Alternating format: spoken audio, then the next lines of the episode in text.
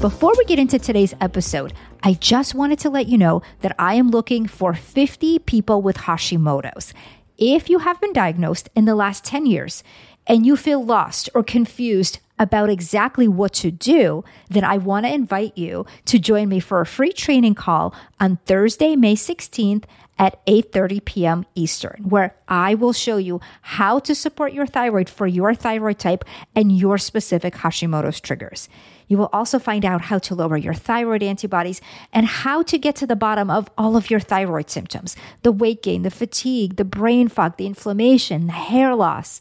Please go to inatopoler.com slash Zoom call to register, and I will send you all of the call details. I only have room for 50 people, so please be sure that you register at inatopoler.com slash Zoom call and get your spot right now.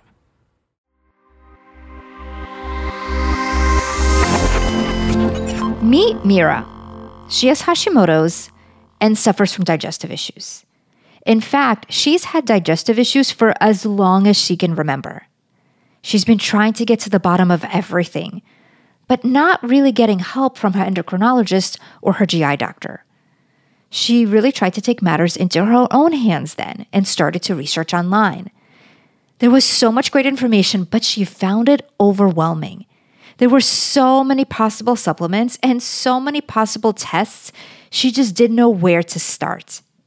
That is when she came to see me so that we can really dig in and solve her health mystery. Every year, thousands of people are told there's no explanation for their health concerns and no way to fix them. They feel frustrated, undermined, and lost.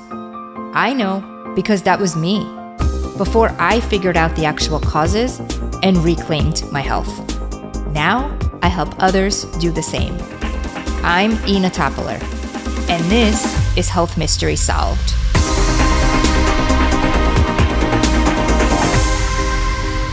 We just heard about all of the issues Mira was dealing with. Join me on the show today to talk much more about this is Evan Brand I interviewed Evan almost four years ago now, back in episode five, where we talked very in depth about molds. So if you've missed that episode, please make sure you go back and listen to that one. Evan is a functional medicine nutritionist. He's the founder of Evan Brand Functional Medicine Clinic and the host of the Evan Brand Show podcast. Evan, I am so excited to have you back here on Health Mystery Solved Thyroid and Hashimoto's Revealed. Nina, thanks for having me. I was actually listening to your intro. I really like your intro with all the music and it's got kind of like a, oh man, what was that show? Unsolved Mysteries. Like when I was a kid, that theme music would come on. That was kind of creepy, but I liked it. That That's was how your intro was. So I enjoyed that. That was cool. That was the point. It was intentional. Thank you. Yeah. So I'm excited to have you back to talk more about digestive issues. And digestive issues is something that are so common in so many people, but especially in those who are dealing with hypothyroidism and Hashimoto's. And while I talk about digestive issues often on the show, there's so much there. And I think there's so much nitty gritty that a lot of people tend to just only brush the surface. So I'm really excited to dig in with you about everything else that it really relates to. Yeah, we should talk about kids too. I'd like to go there because I don't know how much you cover that, but this is an important piece of the puzzle because, as you and I both know, as parents, kids can have digestive issues and the pediatricians are not too helpful. And my pediatrician was actually more functional medicine oriented. And I still, not to brag, but I still outshined her in many aspects when it came to protocols. So if she were to throw a recommendation at us, it would just not cut it so obviously we can talk about adults too because generally you're not seeing hashimoto's in very young kids. You know we've seen it quite young though maybe 12 13 years old. We've seen antibodies present on blood. Maybe you've seen time, yeah. Yeah in that age like, yeah not so much before that. It's puberty that tends to cause that first flare up i agree. Mm, yeah. okay. So I, I just want to give some airtime to children's gut health because these are the issues that if you resolve now, you could potentially prevent these teenagers 20 year olds developing Hashimoto's and other autoimmune conditions. And when we look at stool testing, there's a handful of the autoimmune triggering bacteria that we know have been linked to not only Hashimoto's, but Sjogren's, RA, and many other related autoimmune conditions. So this would include Klebsiella, Morganella, Strep, staph, pseudomonas. There's a whole category on various stool companies. Uh, we like to use the GI map. And on that, you'll see different autoimmune bacteria. And those also produce histamine. So a lot of women that have Hashimoto's, they may end up with histamine or mast cell issues as well. But if we could have found this and fixed it when they were six or seven or eight years old, their life will be so much better. And so I've been fortunate to see many, many children in my online practice from one year old with massive gut inflammation, intestinal bleeding, parasites, H. pylori, to three year olds that are now having speech issues and skin issues and reading problems, to eight year olds that still can't ride a bike because they're full of mold toxin. And then if these kids go left untreated, by the time they're hitting puberty, they're going to have massive issues with anxiety, depression, chronic fatigue, weight issues, sleep problems, behavioral issues, attention and learning comprehension problems.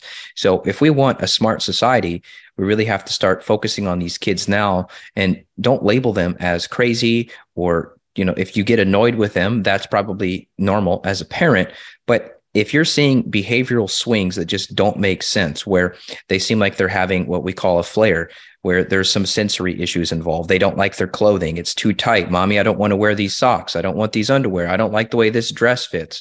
So those things that seem a little weird, maybe into what you would think of as OCD, that could be related to this autoimmune attack on the brain, which could be PANS or PANDAS. And that could be driven by all these gut bacteria that we're talking about. And this dysbiosis can happen at a super young age, whether it was a C section birth or a vaginal birth. I've seen it either way even Summer, my oldest, when she was two, she had H. pylori, and I noticed her stool was not good. And if I wouldn't have treated her gut, she would probably still be suffering. Now, we also got hit with mold, we got hit with tick bites, and those things can be other big puzzle pieces to solving these cases. Many, many children go undiagnosed with Lyme and they potentially got it from their mother through the placenta or they got it from their own tick bite. So, you know, you and I are recording this going into summer of 2023 and i've already had several emails even just this week of people freaking out because they got bit by ticks so this is a problem that continues to grow every year and the cdc actually put out an article within the last month actually admitting because you know they typically downplay lyme and co-infections Always. but they they actually came out and said look babesiosis which is babesia an intracellular parasite that i've dealt with personally that it's on the rise. And they talk about just how much increase has happened just in the last, I think it was five or so years. I'll see if I could pull up the article because this made me this made me happy because this is like the forgotten illness in a way. These issues that, by the way, can affect thyroid. So here it was. This was uh came out this year in March. It was called Trends in Reported Babesiosis Cases. And long story short, here's what they say. From 2011 to 2019, babesiosis significantly increased in northeastern states. So they talked about Maine, New Hampshire, Vermont. And they go on and they go into the percentages. They're saying here US tick borne disease cases have increased 25% in 2011 to 2019. Now, people might get bored with the numbers, but here's the thing these ticks could totally change your life. And many, many women that I see that have Hashimoto's, I think of Hashimoto's in their case as more of a side effect. Because then when we uncover this other stuff, I'm like, oh, so yeah, you do have these thyroid issues, but look what else you've got. You've right. got massive bacterial overgrowth. You've got tons of mold. You've got a leak in your roof because of a bad storm, or you're in an old house, or you work in an old moldy office building okay, so let's hit those. And then all the time we see antibodies drop just as a side effect of fixing the other things. So when I say, yeah. you know, I think of Hashimoto's as a side effect, that's what I mean. It's that these other infections, these toxins, those all lead to the dysbiosis, which then leads to the autoimmunity. So it's almost like this domino effect. Absolutely. Evan, you are speaking my language. One of the things I always talk about is the different triggers and how we support Hashimoto's is exactly like you're saying. It's we look at all the different triggers. And I think what's really important for people to understand is that we all have different triggers. So it could be Lyme for some, it could be dysbiosis for others, it could be EBV infection for others, it could be H. pylori. And a lot of people have multiple. So it's so common, like you said, to see Bartonella or Babesia and you know, say H. pylori and Prevotella and something else and something else. And so the more we can knock out those triggers, the more that immune system comes and it doesn't have to fight so hard, doesn't have to be so inflamed. And then that's how we get to the root of that. So I love what you're saying there. I want to ask you a question, just your personal thoughts on this, or if you've ever thought about it. What do you think about, say, the Native Americans or just our our ancestors from you know, maybe we go five, maybe we go 10, 20,000 years ago. I mean, I'm assuming all these pathogens have been around for a long time, and we've probably always had latent viruses, active viruses, latent bacteria, active bacteria. In the case of Lyme, for example, we know that the Iceman, they found that old, uh, I think it was in the Alps, like a mummified man, and supposedly he had Lyme, he had Borrelia 5,000 years ago. But I think did they suffer in the way that we suffer? Like, yeah, they suffered in certain ways with lack of shelter, lack of food scarcity, that kind of thing. But but did they suffer in the way that that we do? Do you think in regards to like depression, anxiety, fatigue, all the stuff that comes along with the autoimmunity, or do you think this whole autoimmunity misery is a new th- phenomenon? I think that it's fairly new, partly because of just the environment, right? I mean, even though they had their stressors then in terms of lack of food or shelter, which of course are big stressors. Those stressors came and went, right? It's like being chased by a tiger. You're not constantly being chased. So they weren't necessarily always in that sympathetic dominant state. And that cortisol, constant increase of that and the constant elevation, I think just has so much to do with everything else and just elevates our whole system. When our nervous system is so elevated, nothing else is going to work. And of course, our food supply is so different, all the chemicals that we're exposed to. So, yes, I think these bacteria and these infections were there, but we didn't have the 3,000 or however many new chemicals every day, plus all of the technology and the EMF from a lot of that. They just weren't exposed to that. So I think that has to play a role. What do you think? Uh, I think you're spot on. I mean, when I talk with my grandfather, he's in his 80s now, and his grandfather was totally healthy, grew up on like 350 acres. They had like 15 kids. It was an insanely large family back then. That's just how it went. And they lived off the land. And I have black and white photos. All of them looked great. They were thin, their skin looked great. They had developed muscles. None of the men had man boobs. None of the men had beer guts. I mean, and they I were bet just. they had straight teeth too.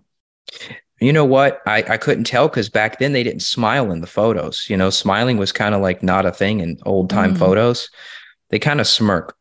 so you never know. But this wasn't so long ago that they didn't have processed sugar. So I don't know if they were like all the way back to the Weston A. Price level for folks that don't know this reference, uh, Weston A. Price was a dentist. He traveled the world via ship in, I believe it was the late 20s, 1920s. And he visited all these different uh, tribal societies or also just societies that were kind of separated from mainstream civilization that lived up in the, the mountains and ate raw butter and raw milk. And primarily they did meats, they did eggs. And he was kind of the original dietary explorer, nutrition explorer, if you will, but he was looking at it from a dental perspective and all these people that were on these I forget what the what what he called it, but they're they're original foods, not like man-made modern foods. They all had perfect teeth, perfect dental arches, they had no cavities at all. And then you look at these more developed societies and they had massive dental issues. It's yeah. a bit of a tangent, but yeah, no, of course, of course. And I mean, thankfully, there are shows like yours and mine where people can come and, you know, really learn about what they can do. And so, you know, I think when we look at gut and the health of our gut, that has so much to do with everything, including how our body's going to store fat and how things are going to work. So when someone is having digestive issues, or maybe they're not having digestive issues, but just knowing they have autoimmunity, they know that they have to look at the gut and really support it.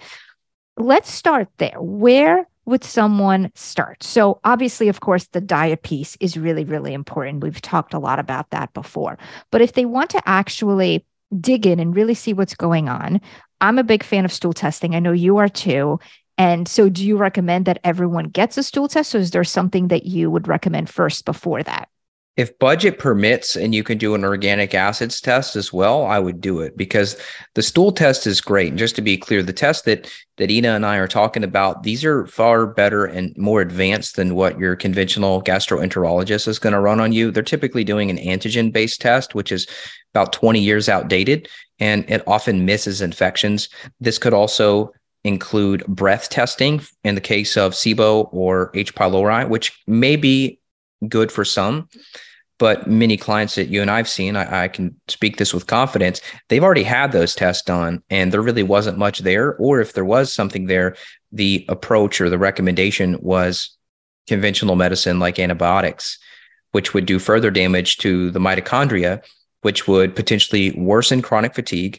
It would impair your ability to burn fat. So these women would now, with Hashimoto's, because of their gut bugs, they would now store more body fat and become more fatigued potentially more anxious. Of course, that affects sex drive, that affects self confidence. I mean, it's this big cascade of, of mm-hmm. symptoms, right? And so, what you and I are running are these DNA samples where they're far more sensitive. So, we can look at the big slew of potential infections, like I mentioned earlier. So, that's Klebsiella, Pseudomonas, Morganella, Staph, Strep. There's many others on here Citrobacter, parasites, worms. We'll look at gut inflammation. We'll measure microscopic bleeding. We can measure secretory IgA eosinophil activation protein. So all these different biomarkers tell us what's happening internally with the gut. So someone may say, mm, have some diarrhea or constipation, but otherwise I'm okay. Well, that might just be the tip of the iceberg. But when we look underneath and we see there's six, seven, eight different infections and autoimmune triggers, we go, holy crap, we've got to hit this now. And if you don't already have Hashimoto's, you can develop Hashimoto's. I suspect a lot of women they probably have Hashimoto's and they don't have a clue because they haven't run the thyroid antibodies. Exactly. And so, so they're People just have hypothyroidism, and you know I run uh, a lot of challenges and I run kind of groups where we talk about these things. And I can't tell you how old people say I've had hypothyroidism for 20 years, but I was diagnosed with Hashimoto's two years ago. Now, did you just develop Hashimoto's two years ago? No, of course not. It was probably there all along. It's the reason why they have hypothyroidism in the first place. It's just those antibodies aren't tested. It's TSH that's tested. Maybe if they're lucky, T4. If they're really lucky, maybe T3.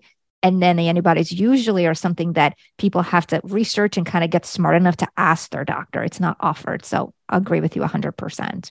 Yeah, it, it's amazing to still see blood panels. You know, when people start with me, they'll send me their previous labs and I'll look and these labs are dated 2023 and there's still no thyroid antibodies on them. I'm like, really? Like an endocrinologist is still not testing thyroid antibodies? Come on, please. Yeah. So oh, yeah. please, you know, beg your doctor or just fire them because there's so many different websites that you can do now to order your own labs where you can order a customized panel. Now, if you break your arm or something, obviously go get help. I can't help you with that. But in regards to these underlying chronic issues, you know, you really need these deeper answers, which can come from the GI map and then the organic acids testing.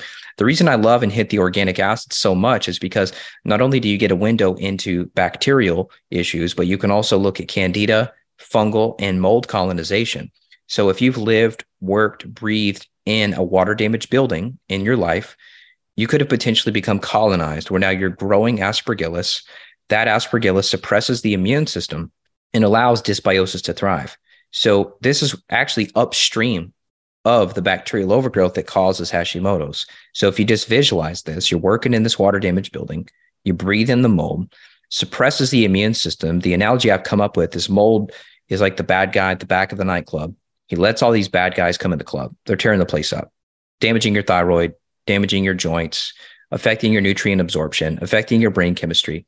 And when we come in and we treat these bugs, whether this is conventionally with antibiotics or naturally with maybe herbal antimicrobials, we kick those guys out of the club. So maybe the thyroid antibodies will drop. But then if you don't fix the mold, therefore shutting that back door to the club, I see people relapse and I failed time and time again. And I was like, well, why are these people relapsing? Like, why is everything okay with their gut? Thyroid's okay. And then they go backwards three to six months later. So then we rotate herbs again. Then we throw in some more thyroid support, some extra selenium and whatever, right? Just the standard functional thyroid stuff. And then they do better. And then they relapse again. And then I got sick with mold. And then I'm realizing, like, oh crap, I should go back and test these people for mold. And so when I do that with the OAT or the myco now, I see, oh, there it is right in my face these people have mold. That's what led all this to happen. with the gut, and then the gut affected the thyroid, and then the thyroid affected metabolism, the metabolism affected weight, and now you end up 40 pounds overweight and exhausted and depressed, and you have no sex drive, and your marriage is falling apart. That's how it all ends up because you were living in that house that had water damage. So to be able to see that visually has been pretty mind blowing for me. Yeah, it's amazing how everything is so connected. It's just so important to look at all those factors because, again, everything is going to be a trigger and some are going to be bigger factors than others. It's different for everyone. But if you miss one, especially like you said, something like mold, that it's going to come back around and around. So we talked about different ways in the stool test to test for gut infections and then some ways to do that in the OAT let's talk a little bit about some of the best tests for mold. Um, you mentioned you can see it in an organic acid test. You also met, mentioned the mycotoxin test. So, for those who may not be familiar, can you talk a little bit more about that? Sure. And, and I want to say one more comment about the OAT, which is that it also looks into brain chemistry, mitochondrial function, nutrient levels, glutathione, amino acid metabolism, et cetera, meaning we'll also measure how your nutrients are, we're going to look at your brain. So if you are a woman coming in, you're anxious, you're depressed, well, we can have a window into that underlying brain chemistry issue that may be affecting that. And we can use specific amino acids to then improve your brain chemistry, giving you relief from anxiety, depression while you're working behind the scenes to fix everything else. Because if you're just dependent upon willpower to get through a protocol, it's very difficult. So we try to give people this brain support to just help them mood wise. Because if you're low in dopamine, and guess what causes low dopamine? Well, many things, but there's a literature on this. If you type in ochratoxin, which is one of the most common mold toxins, and dopamine, it's been proven that ochratoxin, which comes from aspergillus mold, most common mold in a water damaged building, that toxin that you breathe in damages the part of the brain that makes dopamine. And so when we see these people that have mold, almost always their dopamine is low, and we measure that on the OAT. So these are the people that have lack of energy, lack of drive, lack of focus, lack of concentration. They get bored easily. We can we can then basically spot treat that brain chemical temporarily. And the tyrosine that we may use may also help thyroid. And so now we've bumped up their motivation. And so their compliance is higher to stick to a dietary change, to stick to some supplement plan. We increase our success, which is better for me by fixing their brain. Because if I'm just like, hey, do this and this for thyroid, good luck, and I talk to you in three months, well, they're probably going to fall off the wagon. So, so, so that's one little other thing I wanted to add about the OAT. But, but in regards to mold, so you could test your home. It's relatively inexpensive. There's several options. There's one called the ERMI. I like Petri dishes probably better because Petri dishes allow you to look into different rooms. So we could test your master and we could see what grows. So you could either do self analysis for like three bucks a plate, or you could do like a lab analysis for give or take 30 bucks a plate. So let's say you put one in your daughter's room, put one in your son's room, put one in your master, put one in your basement, your crawl space, your attic. You can then start to hone in specifically on which area of the home may have more issues. Whereas if you're just taking these big old dust samples, you really don't know how to prioritize. It's the whole ecosystem of your house that's getting a bad score as opposed to just one part of the house. So I think it creates more fear when you're doing the other ones because it's like your whole house feels ruined and you don't know where to start. Whereas if you see, hey, only in the basement are the levels high, but luckily in my daughter's room, I only had four colonies of mold growing. It makes me feel much, you know, better mentally because this idea of your thyroid issue being linked to your home really freaks people out. And they just get paralyzed. And so they either do nothing or they have a panic attack. And that's not good for improving your thyroid or your health at all because now you don't feel safe. And so when you and I were talking earlier about like sympathetic overdrive and our ancestors not dealing with those same stressors, well, think about how stressful it is every day to get a test back like that that says your house is basically condemned. Do you need to condemn it and move out. And here you are trying to raise children and you're trying to take care of your health and focus on nutrition and now you go to sleep every night thinking your house is killing you right. that's incredibly traumatic. And so i would advise people to not get overwhelmed by this. I, I found it to be the most overwhelming health issue out there for me you know working clinically for over a decade now. I find the mold conversation really freaks people out far more than any other conversation. Like you could say, oh, your TPO antibodies are 2000 and people freak out. Yeah, justified. But when you tell them their house is causing their children to develop spectrum like behavior, it's causing their husband to have irritability and rage and erectile dysfunction, and it's causing you gut issues and insomnia and hormonal imbalances and thyroid problems. Now the whole family freaks out. So then it becomes a disaster. And I've had to manage those cases. So please heed my warning.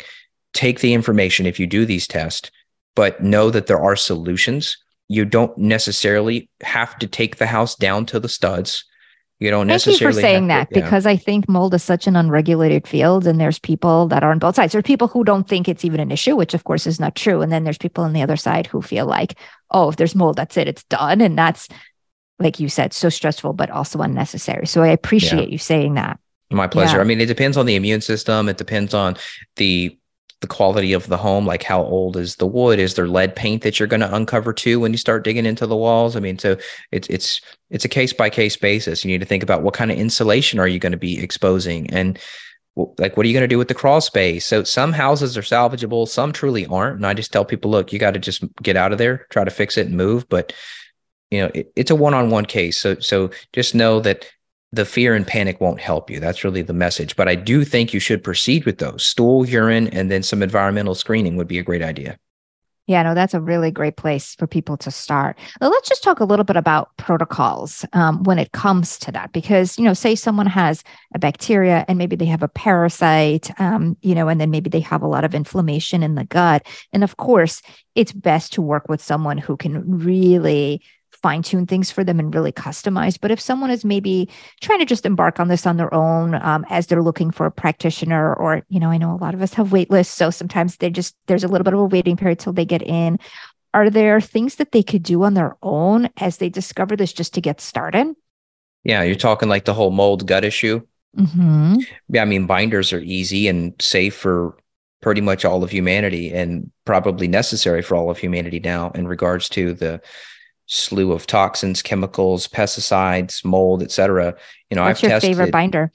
Mm, well, I've got one coming. That'll be mine. So Mm. it's a secret recipe, uh, but that one's not out yet. So for now, the GI Detox I really love, and we carry that one, and we sell a lot of it. The GI Detox is a blend of zeolite, charcoal, silica, pectin, and fulvic or humic acid. And so this is great because it'll mop up different toxins. So the zeolite can be used for heavy metals, so lead, mercury, cadmium, arsenic, aluminum, etc. But the clay, so zeolite specifically, is incredible at binding to a highly estrogenic mycotoxin called zearalenone. And think of it like zebra. So zearalenone. Zearalenone comes from the mold called fusarium, and fusarium also grows in water damaged buildings. And so zearalenone really screws up female hormones. Think infertility, miscarriages. Zearalenone is a massive teratogen. This will affect the fetus. And I see it all day, every day. So lots of women are walking around with this stuff in them, and it's highly estrogenic. So this Can is you gonna, test for it? you can easily in the urine. You can measure the growth of it on the OAT test, and then you can measure the mycotoxin in the urine. And ze- uh, zeolite clay happens to be great at binding to that. Now, charcoal can be good at other things. You've got fulvic and humic acids that are good at different things. You've got uh, chitosan, which is another type of binder. You've got bamboo. So, this whole blend idea is great. That way, if one particular toxin is bound by a particular nutrient, that the other ones may clean up other stuff. So I don't ever just use charcoal by itself. I just think it's too generic. And then also probiotics can be helpful. So we use specifically low histamine strains of bacteria because a lot of the Hashimoto's females, they often have histamine producing bacterial overgrowth. And so they're already having like food sensitivities and all kind of mast cell issues. And so we will use probiotics, which have been shown to actually convert mold into something less damaging, which is kind of cool because, you know, for years I thought, well, let's kill the bugs and then let's reseed with probiotics later. No, now I'm doing probiotics right out of the gate and it's very well tolerated if they're low histamine strains of bacteria. Yeah. Can we talk about that for a second? Just because I'm Mhm. not sure everyone knows what some of those strains are. Can you just tell everyone a few strains that are high histamine and a few that are low histamine? I've got a a blend. It's called ProBio 50. There's other professional competitors out there, but I reviewed this on the podcast with Dr. Tania Dempsey, and she's like the mast cell guru. And I had her look at this because I don't even know all of the strains and the different histamine, you know, compounds or the what would be more aggravating to a mast cell person. But she looked at this and she goes, "This is a great low histamine blend." And I said, "Well, why, why do you think that?" So supposedly the two most potent ones in a formula like this, bifidolactis, lactobacillus acidophilus, apparently, according to her at least, I haven't d- dug into PubMed. I kind of just took her word for it and ran with it because it sounded cool. But mm. apparently, these would be considered low histamine. I believe the strep strains. You know how certain bacteria, certain probiotics, you see like uh, like certain strep. Yes. So those I believe are going to be in the high histamine category. We could probably pull something up on this, but this blend is is what I've used, and I've used it in the most sensitive people, and they say that it's okay. Whereas like a spore based product, I've had some histamine people react to it. Yes, so, I have too. A spore based seems to work for some really well, especially those who have SIBO, but for others, they really, really react. I think it's just their their biochemistry just doesn't work. I was trying to see if there was a list. I mean, you can find like low histamine information, but if you type in high histamine, you can't really find it. So maybe I need to interview Tania again and ask her, hey, which one is is a problem? We can also ask Beth O'Hara. I had her on a mm-hmm. couple times, and uh, she's another histamine expert, so she probably would have those strains as well. Yeah, Beth is great. So, but the long story short of it is, okay, here we go. This is an article here. We'll give a shout out to who this is. Ascent to Health. This is Lindsay Christensen. She's got some good credentials after her name. She has a graphic here that we're looking at. Supposedly, here, histamine raising probiotics to avoid would be like Reuteri, Helveticus, and then strep. That's what it was. The Thermophilus. The Streptococcus thermophilus. Yes. Yeah. And then the Reuteri is really common in a lot of probiotic synergistic formulas. It's in almost everyone, I feel like. Yeah. Well, here's the cool thing though. And I talked to Tania about that too. And this could get geeky. So we could do a whole hour on probiotics alone and, and we won't. But she told me that as long as you've counteracted it with enough of the histamine reducing probiotics like mm-hmm. we have mm-hmm. over here. So the bifido longum, bifido lactis, Saccharomyces boulardii, lactobacillus rhamnosus. She said basically it was like a seesaw effect. So as long as you had enough good guys on one side, then these quote histamine liberating or histamine producing ones, they would be counteracted by these other ones.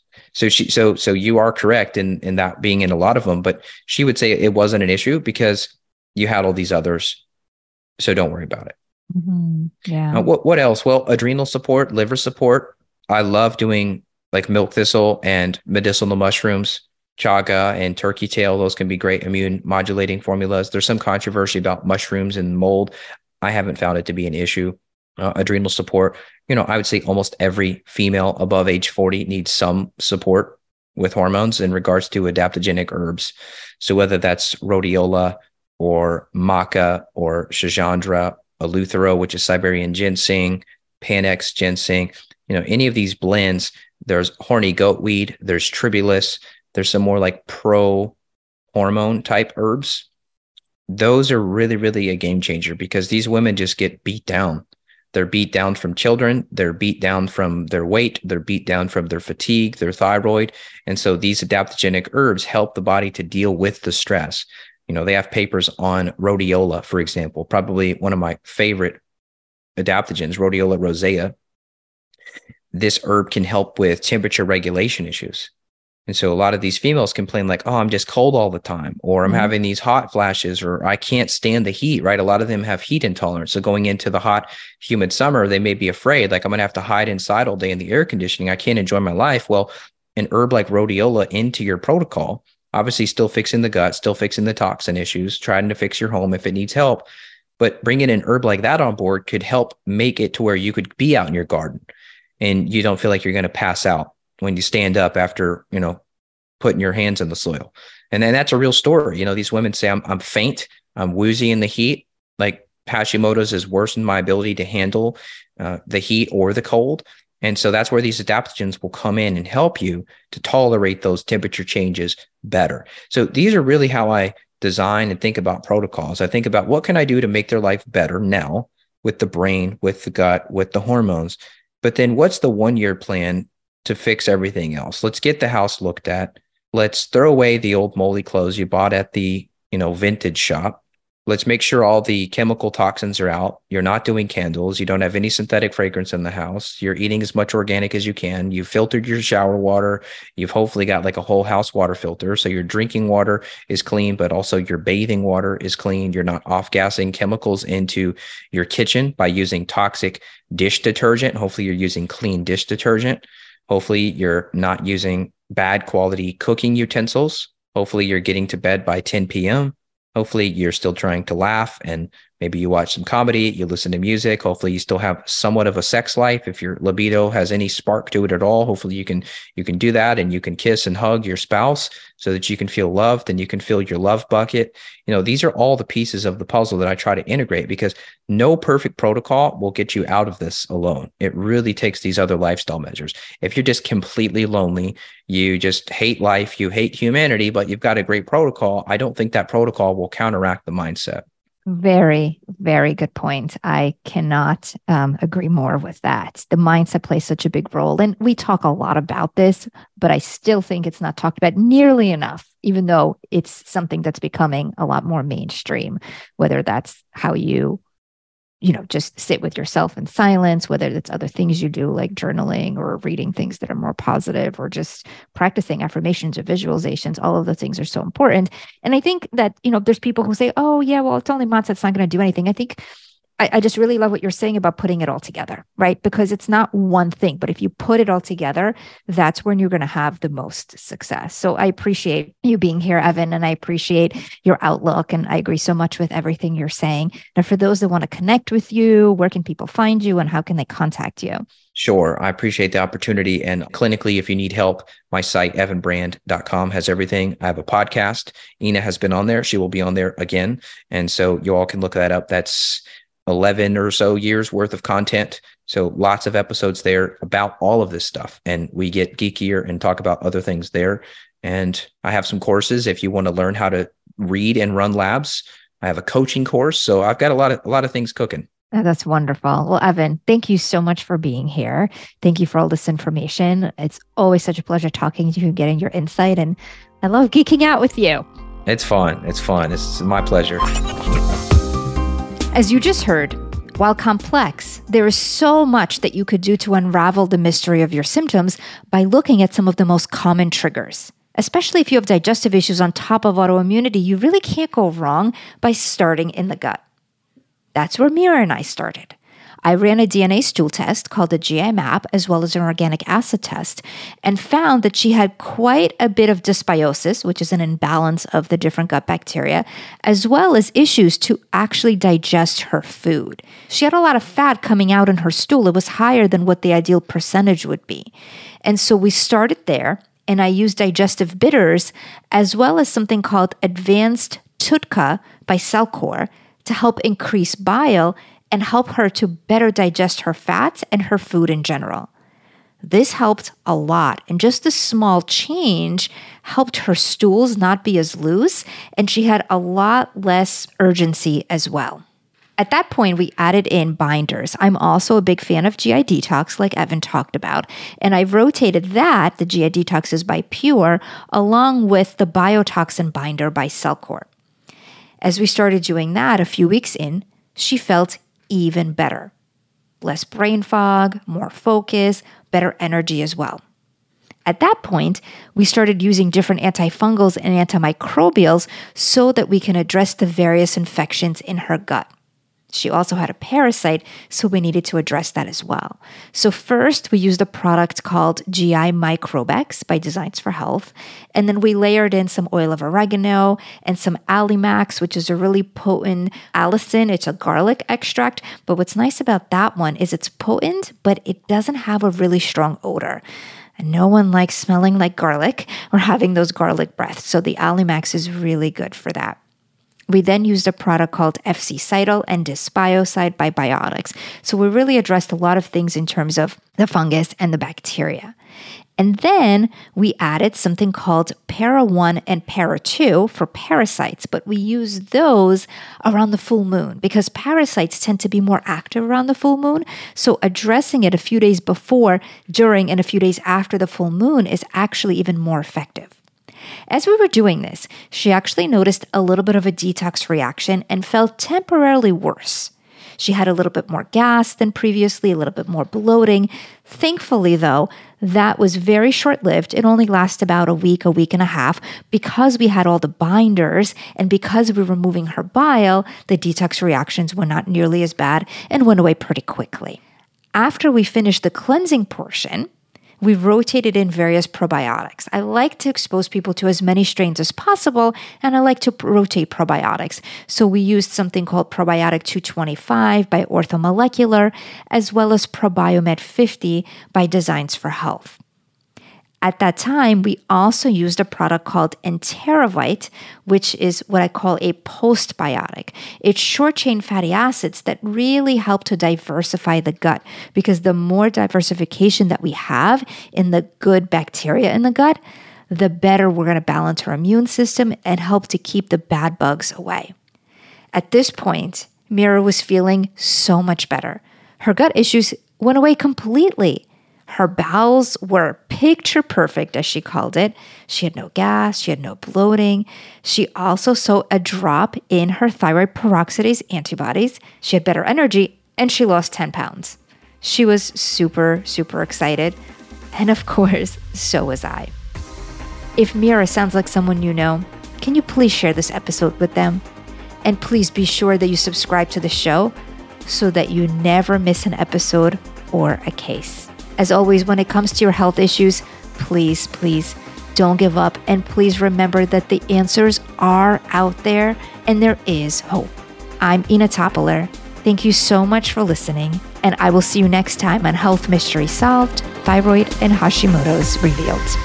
All information, content, and material on this podcast is for informational purposes only and is not intended to serve as a substitute for the consultation, diagnosis, and or medical treatment of a qualified physician or healthcare provider.